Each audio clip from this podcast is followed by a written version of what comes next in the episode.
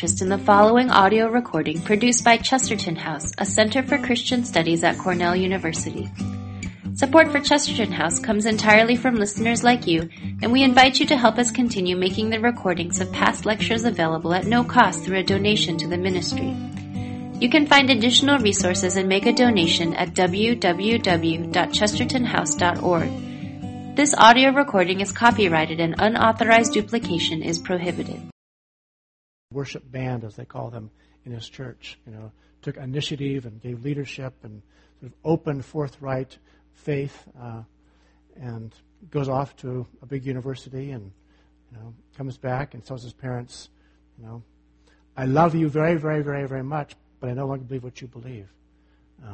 I love you very much, you need to know that, but I'm no longer where you are, really. And so, I get a request if I would talk to him, and so we meet at a Starbucks, for a morning conversation, and of course, I know who he is. I know his family.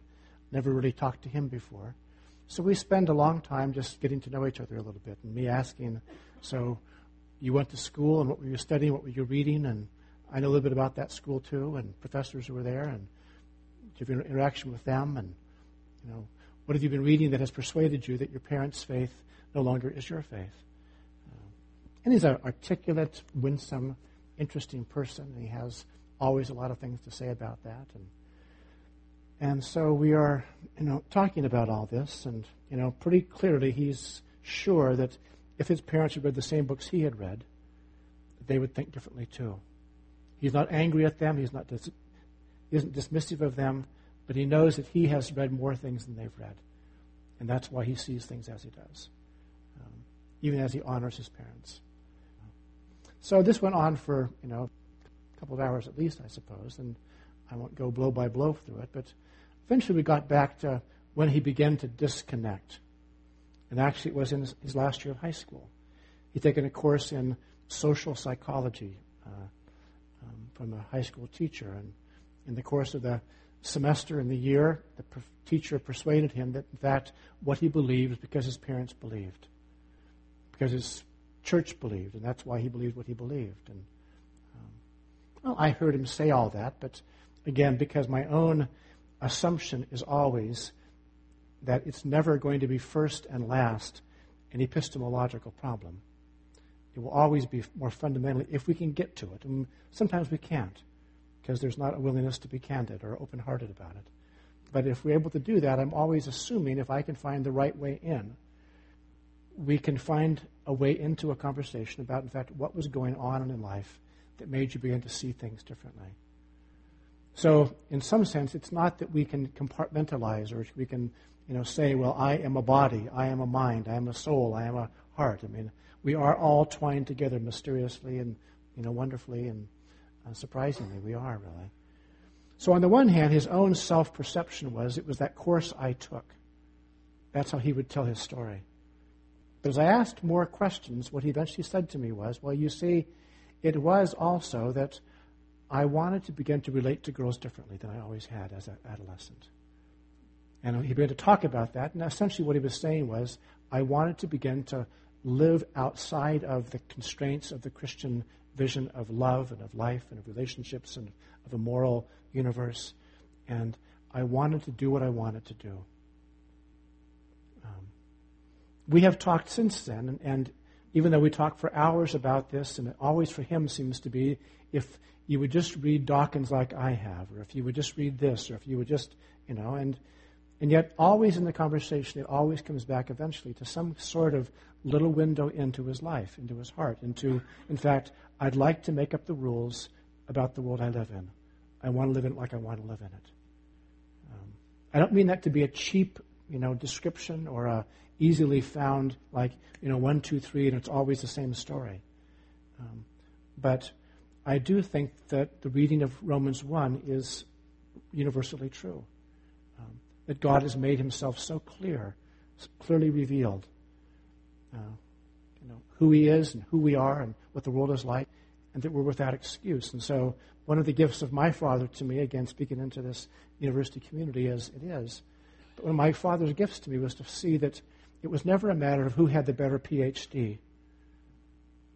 We were never going to debate that, really, as if somehow your PhD is from a better school than yours is, and therefore that's why you've concluded what you have. Now, clearly there are things to read, and there are ideas to ponder, and there are ways to understand the world, and you could be less sophisticated, more sophisticated, and I'm not, denying the importance of doing honest study and thinking things through, really. But I came to believe, in fact, that it's never a matter of, who's smarter in this conversation, finally. Because equally gifted people with equally, prestigious or honorable or, prized PhDs can come to deeply different conclusions about the nature of the universe. They can look at the same stuff, the same facts, so to speak, and they conclude very differently about the nature of life. What life is, who we are, what God, is there a God or not, or what's the universe like? Is there a moral universe? What is it? I mean, we answer those questions differently, not because one person is smarter than the other. And I think often there is the impression given that, in fact, that's what it's always about. Have you done more reading? Have you done more study? Have you done a better degree? And I've come to the, I think years ago, my father helped me to see the fact that, as he put it, as, the scientist he was, the longer he looked through the microscope, the more sure it was a created universe. Now, that's a confessional statement to make, and obviously people with equally, earned PhDs could look at the same microscope and say, I don't think so, really. So it wasn't a matter of IQs or, anything like that. It was more something deeper was going on. And I think what Romans 1 teaches is, and maybe all of Romans teaches, is it's a matter of the heart.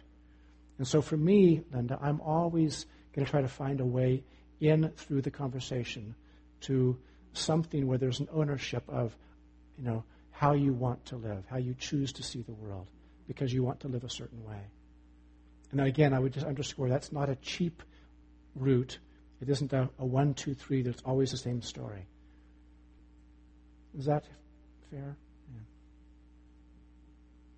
Anybody else about where we are? Or? Yeah.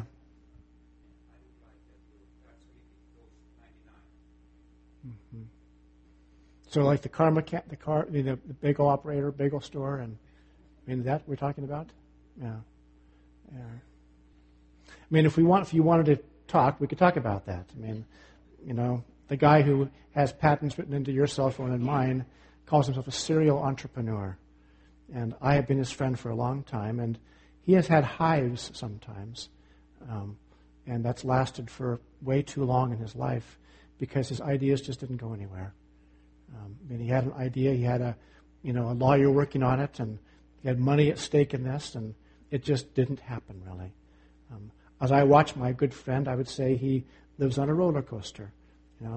Sometimes the ideas, just don't go anywhere at all, though you would think it ought to, but it just doesn't.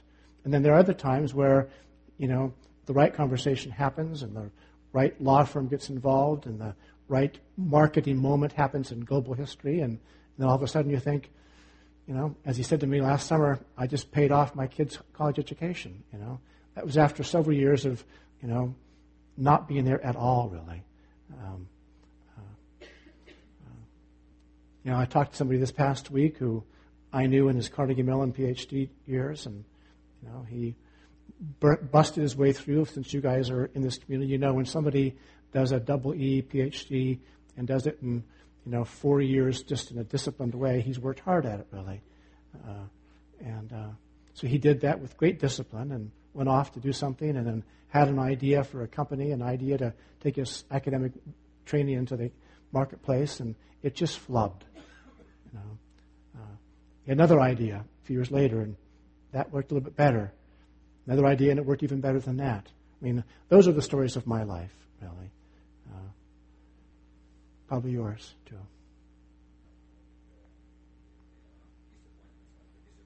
Which is why I told the story of Daniel as I did. The very last word of Daniel's life, as we have it recorded in the book of Daniel, is he didn't understand. And even after God had spoken to him and said, this is for you, Daniel. This is the way the world's going to be, and it's for you, Daniel. The very last words in the book of Daniel are, and he did not understand. And I mean that. It's important. It's a gift to me to hear those words. Yes. Mm-hmm.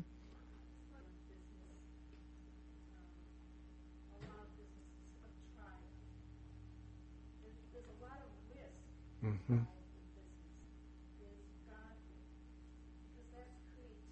Mm-hmm.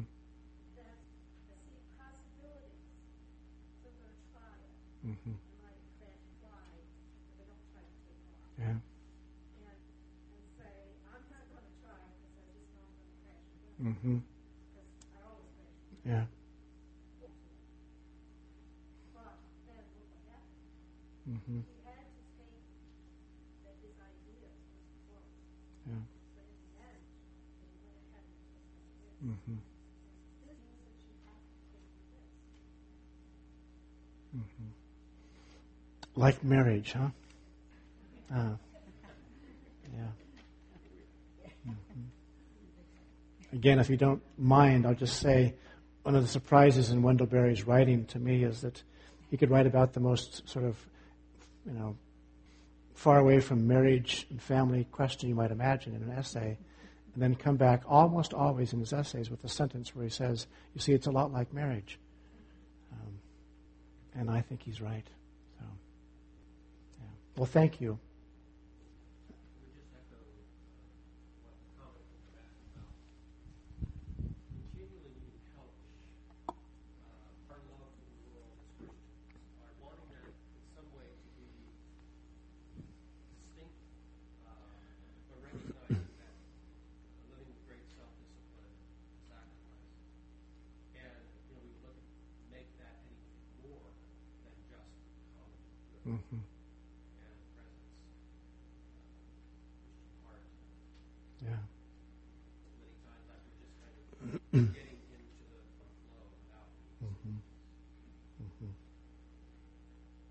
There was a professor at Westminster Seminary who's now died named Harvie Conn, who spent much of his life in South Korea as a missionary, then came to teach in Philadelphia at Westminster.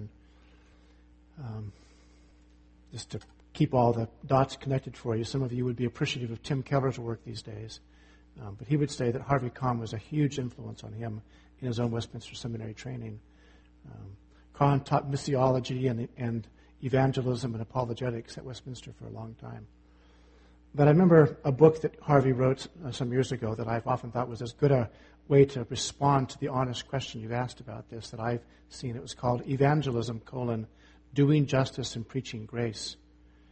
And he did something surprising in the book because he worked really, really hard at arguing that taking the gospel into the world, the work of evangelism, was always to be held together as these two seen together, doing justice, preaching grace.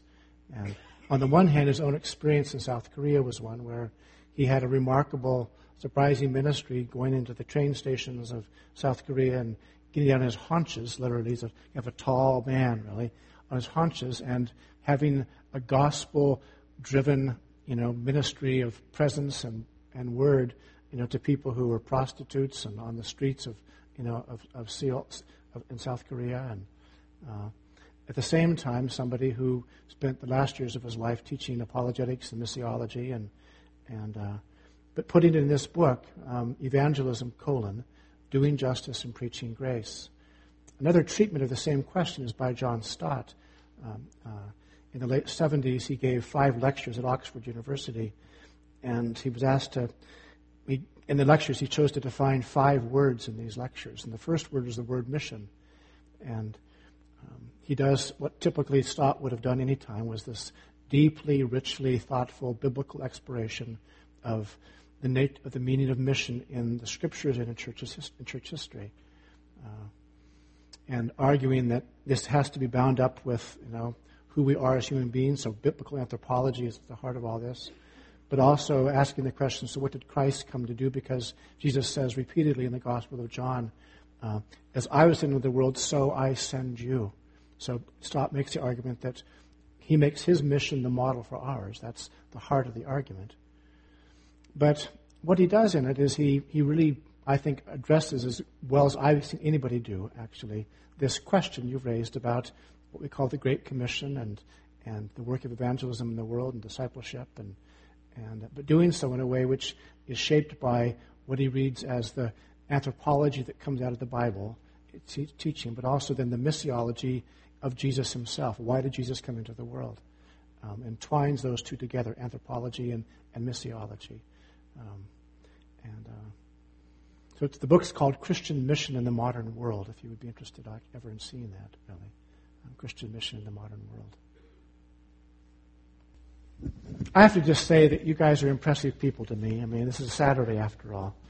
And that you would be willing to do this, I mean, it amazes me and surprises me. And I would just say, you know, thanks be to God and thanks be to all of you. So, well, we're grateful. I just have two or three questions here. Here's one. What do you think of Harry Potter stories and movies? So just one or two sentences on that. I have 5 children, and they all love Harry Potter. And I'm not sure yet, you know. I'm not the person who, you know, is sure that it's of the devil. I'm not there at all, really. I mean, some people you read and they're sure this is on the other side of the moral universe, and I'm not persuaded of that at all, really. I'm just, you know, I haven't read, you know, carefully as my kids have read. I mean, I took my son Jonathan with me to South Carolina a few years ago when he was more like 10 years old, so he's 23 now, so this was quite a few years, I guess. But we drove down to South Carolina to do something kind of like this, and he came with me, and he read one book we had already with us twice on the road to South Carolina. We stopped in a Borders bookstore when Borders was still alive and well, bought the next book that was out. He read that between that Borders and getting home that night. And, so he has just consumed Harry Potter in his life. Okay. How do you deal with people who militantly insist that the only Christian approach is the equivalent of fish-shaped fries fried in trans fat? Who asked that question, huh?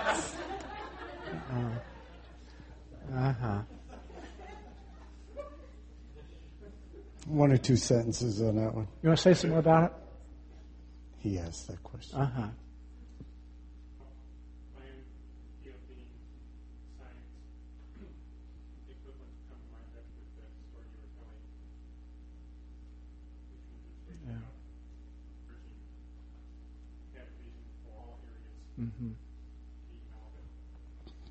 So Hans Rookmaaker was one of my teachers. Anybody know who Hans Rookmaaker was? He died some years ago. Yeah. But Hans Rookmaaker was a professor of art history in Amsterdam, and I learned a lot of things from him. But he gave a lecture one time, and he told this little fictional story, which I think is pretty good. But he imagined, you know, you having trouble with your faucet in your kitchen, and you getting into the Yellow Pages, and you finding in the Yellow Pages, here's Joe the plumber, and he's got an ichthus stamped on his advertisement. You think, well, great, a Christian plumber, you know. And you call him up, and you have him come, and he gets under your sink, and he gets his tools out, and he just talks and talks and talks to you about Jesus the whole time. He's fixing your pipes, really.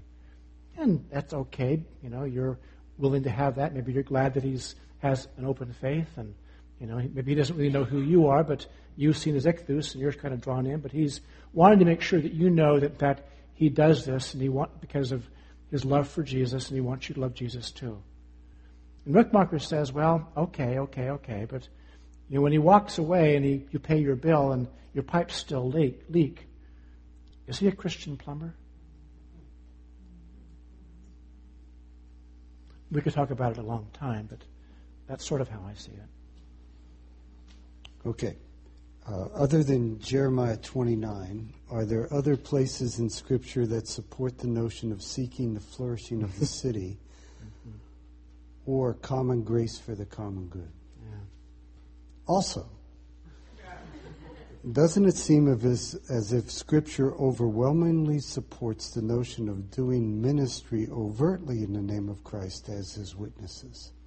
Matthew 5:16.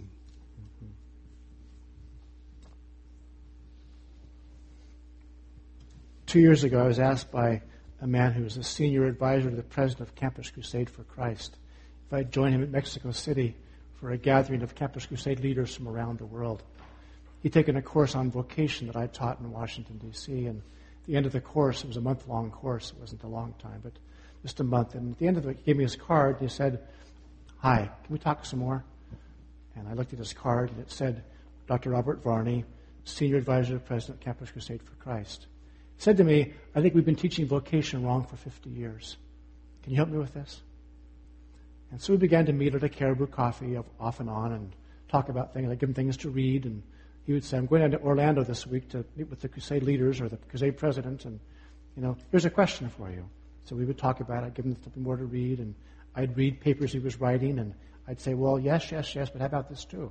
You know, and that went on for a while, and finally he took me into a global conference call one June morning with the Crusade leaders from around the world for about an hour on this very question we're talking about here, actually. Then out of that call, their desire, these people on the phone call said, "Would you come talk about this with this annual gathering of all the Crusade leaders from around the world in Mexico City in the fall?" So I went with Bob down for this meeting for a little while and spent a day talking to probably 125 people who were, you know, the person in charge of China and the person in charge of whatever it is, you know, for Crusade's ministry around the world. And spent the whole day talking about this very same idea that we're talking about this weekend, really. I've known Crusade for a long time in my life. You know, and I know lots of stories of people who are, you know, serious about God and the world, who found their way to faith through hearing about, you know, the gospel through the ministry of Campus Crusade. I honor that. I also know when Bob said to me, "I think we've been teaching vocational for 50 years. Can you help me?" What he was saying was something I also knew of Crusade, that the typical spring banquet speech that Crusade leadership gives to its students in universities all over the world is this. April comes and the spring is there and the banquet's to happen and graduation's almost, you know, to be there. And the banquet speech is essentially this all over the world. Those of you who are most serious about the gospel, we invite you to join Campus Crusade staff. And those of you who are not quite sure about that, not quite in that place in your lives, at least go get a secular job and support your friends who go on staff, okay? That sounds crude, but that's literally true. I mean, it may be done differently with different words, and obviously I'm giving a short cut to the, you know, chase version of it here. But that is the global message all over the world that the Crusade has been teaching for 50 years. And Bob, you know, who has become a good friend of mine, said to me, "I think we've been teaching this wrong for 50 years. Can you help me with this?" So I spent this day with the Crusade leaders in Mexico City a couple of years ago talking this through.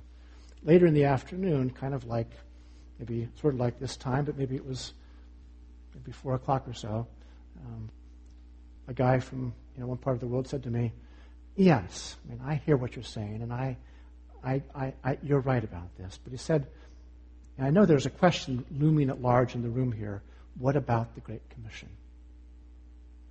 I said, "Okay, why don't you ask that question? We have the next question time." And so he did, and I would make no argument that I made the definitive answer to the question at all. But this is how I put it then. Maybe I would put it this way now to whoever asked the question here. I said, "You know, I understand in evangelical history, in, you know, the modern West, you know, we have labeled certain things as we have. You know, there's no, you know, Bible description. There's no sort of gospel description of the end of Matthew 28 being the Great Commission.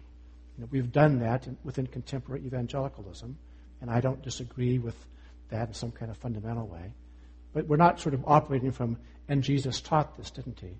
He identified it like this, didn't he? What are the words again?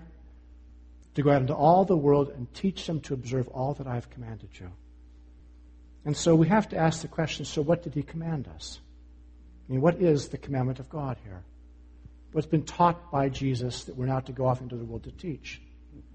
I said, well, if we're going to do something like call this the Great Commission, can I offer to you the first of the Great Commissions? Maybe the Grand Commission. Or you could name it what you want to name it.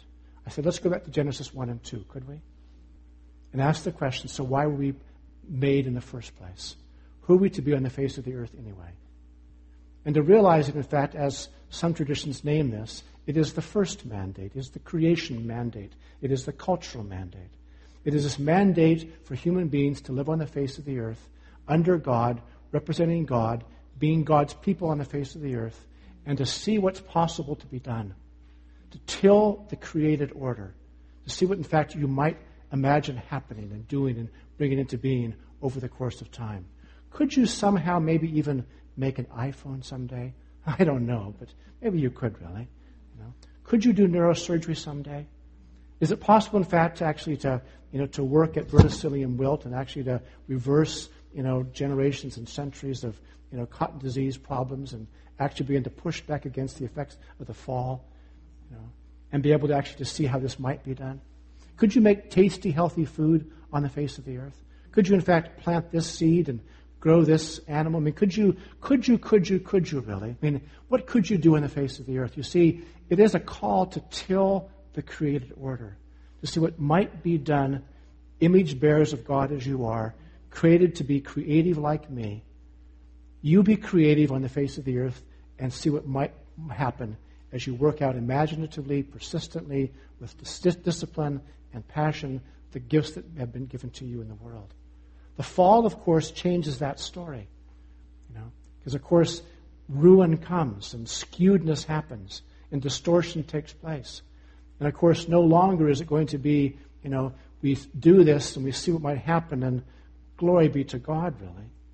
But now it becomes often a skewed unfolding of this created reality, or dominion, good word as it was meant to be in Genesis 1 and 2, begins to be selfish and greedy and lustful, and it's about me and it's about mine, and it's no longer a concern for being in the world for God's sake and the sake of God's people in the world, but actually it's a concern for being about me and what I want, really.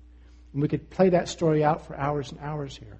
But you see, my only point to these people was simply, if we're going to call this the Great Commission, well, let's just keep the story, the long story it is, the real story as it really is, the true story. The story doesn't begin in Matthew 28. In fact, Matthew 28 only makes sense, actually, if there's a longer story. And the story actually begins at the beginning of time, at creation, which actually still is imprinted DNA-like on your heart and mine.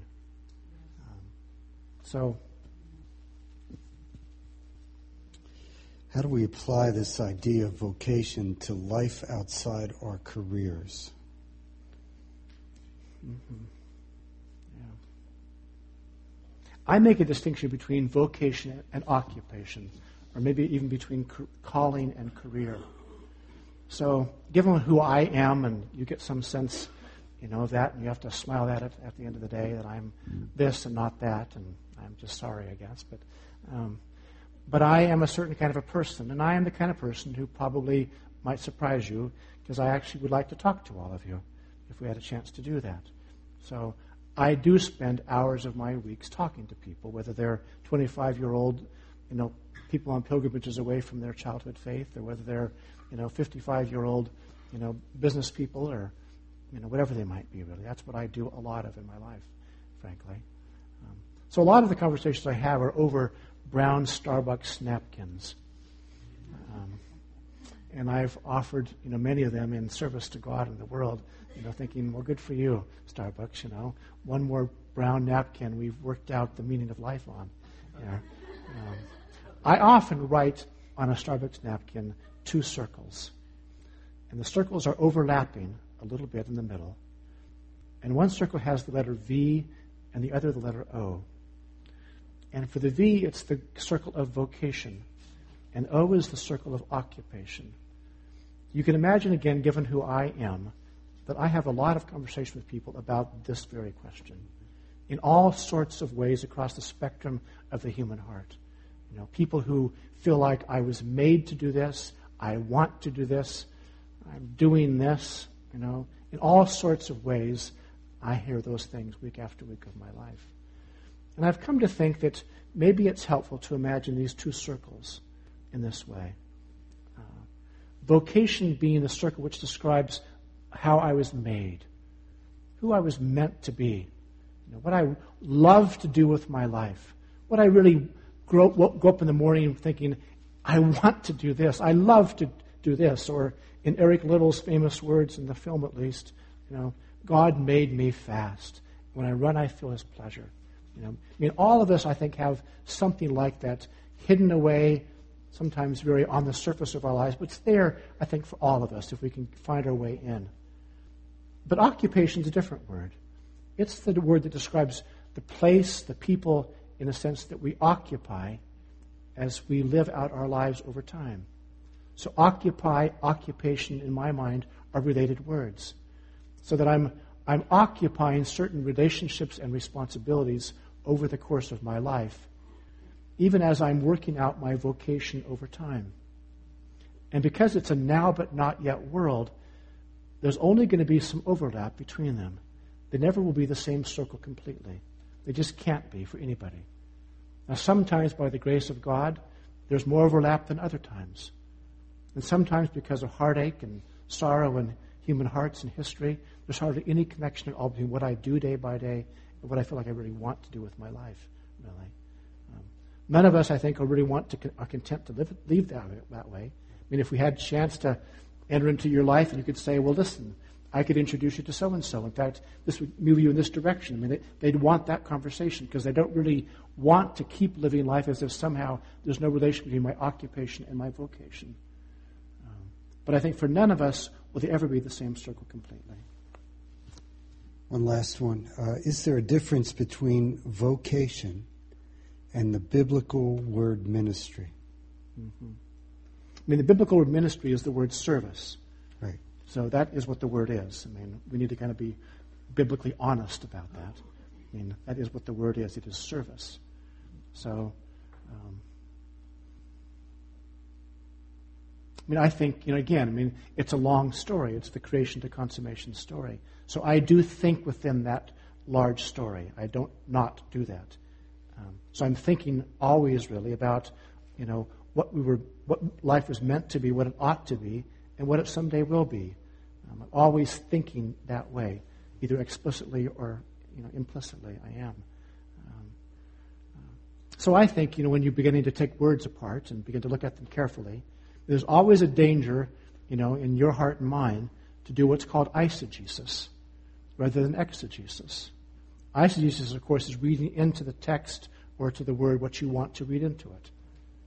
You know, I bring this history. I bring who I am. I bring this wound. I bring this experience. And, of course, when I read this in this story, well, I'm reading it because that happened to me, you know, 20 years ago.